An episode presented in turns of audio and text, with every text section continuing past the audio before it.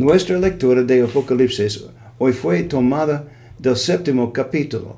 La próxima semana saltamos hasta el capítulo 21.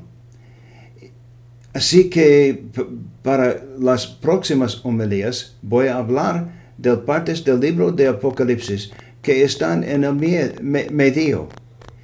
Creo que un gran lugar para ir debido a lo que está sucediendo en el libro de Apocalipsis es a los capítulos 11 y 12. También es bueno porque este es el mes de mayo. Me explico. Todavía estamos escuchando canciones de los 24 ancianos de los que hablé el fin de semana pasado, pero la canción de los ancianos cambia un poco medida que entramos en esta sección de nuestro eh, libro. En parte, la canción de los ancianos dice así, las naciones se enfurecieron, pero ha llegado tu ira y el tiempo para que los muertos sean juzgados y para recompensar a tus siervos, los profetas y los santos, y los que temen eh, tu, nombre, que eh, los pequeños y los grandes por igual, y para destruir a los que eh, destruyen la tierra. No puedo, no puedo dejar de pensar en la rabia que parece estar fomentando en nuestro país, especialmente ahora por los proabortistas. Entonces, tenemos una eh, transición maravillosa. Juan ve, eh, ve otra visión. Entonces se abrió el templo de Dios eh, en, el cielo y la arca de su pacto se pudo ver en el templo. Hubo relámpagos, estruendos y truenos un terremoto y una violenta tormenta de granizo. Este es eh, eh, el final del capítulo 11. Ahora permítanme detenerme por un momento y recordarles con los capítulos y números de versículos que están en la Biblia que ven no eran parte de los escritos originales.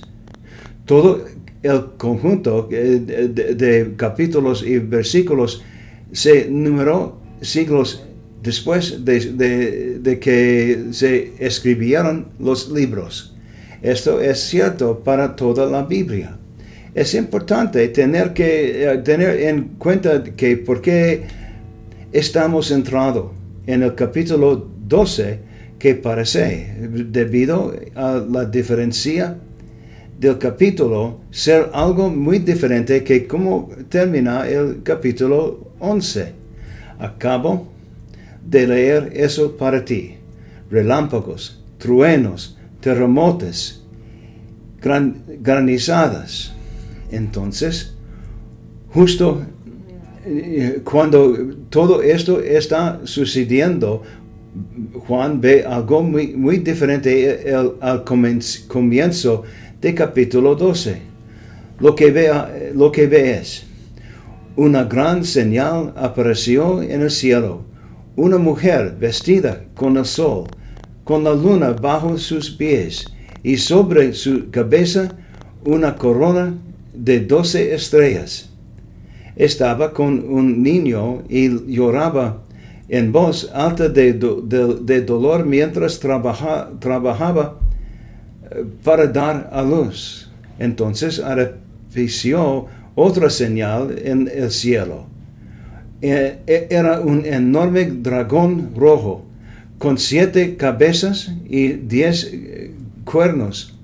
Y en sus cabezas había siete diademas.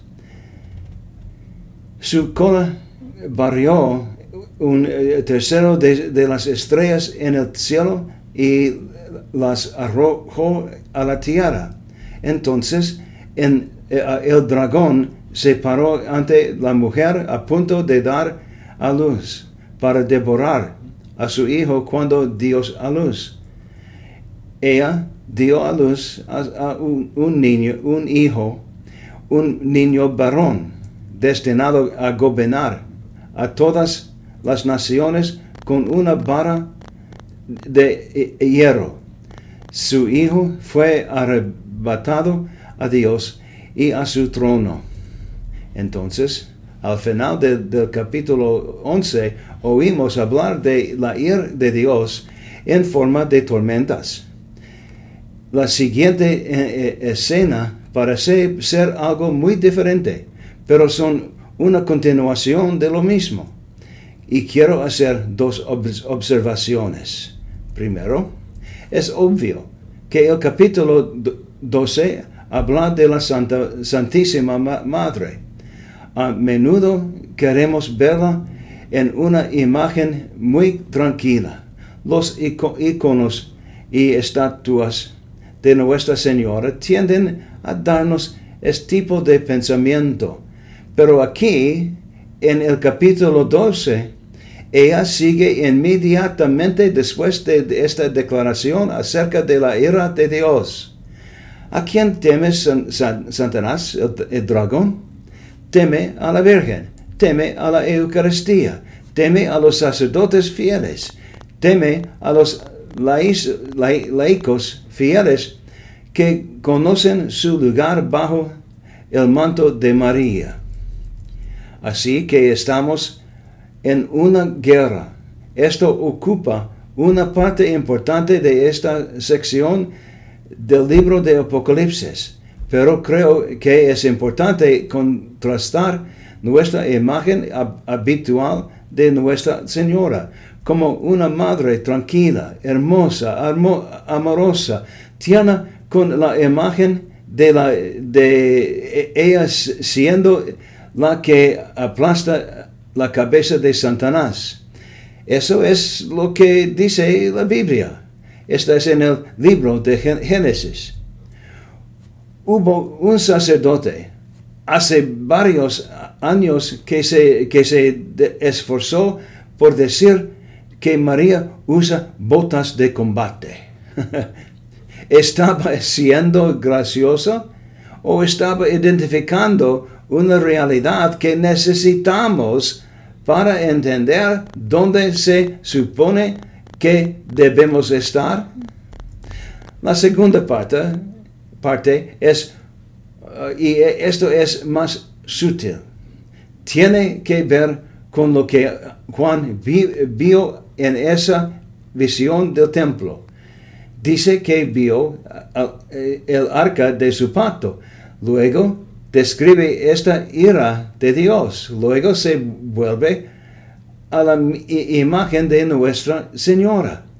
Creo que, no creo que e, esté mal e, e, equiparar la imagen de la arca de su pacto con la Virgen. Había tres cosas en el arca. Un poco de maná, maná que los israelitas comieron en, el viaje desde Egipto los diez mandamientos y el bastón de Aarón, que representan. O, que, una, mejor pregunta sería, ¿cómo se comparan estos como ejemplos que apuntan a María y Jesús? El maná es el tipo de la Eucaristía. Los diez mandamientos fueron las palabras dadas a los israelitas para que vivieran. Y, Jesús es el verbo hecho carne. El bastón de Aarón era la señal de, su sacerdocio. Y Jesús es el sumo sacerdote para todo el universo. Así que estas tres cosas que estaban contenidas en el arca de su pacto apuntan a que a quién es Jesús y eso es, hace de María la verdadera arca de su pacto. Esta no es una comparación ilusoria. Esto es lo que muchos escritores de la iglesia primitiva pensaban cuando es- escribían, escribían sobre el libro de Apocalipsis. Entonces, ¿qué hacemos con todo esto? ¿Por qué es esto importante para nosotros en nuestro camino de fe? Una vez más, algo referencia al hecho de que estamos en una guerra. No podemos escapar de eso. El diablo quiere destruir nuestra fe. Él quiere robarnos de Dios mismo.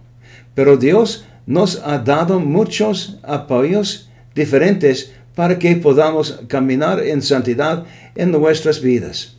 La iglesia es la forma en que recibimos los sacramentos. Estos tienen la intención de darnos la fuerza que necesitamos para caminar en santidad y evitar las cosas de Satanás que nos alejaran, alejarían de Dios. Dios también nos ha dado la María de su Hijo. El poder de su oración intercesora por cada uno de nosotros es tan intenso que Satanás no puede oponerse a ella.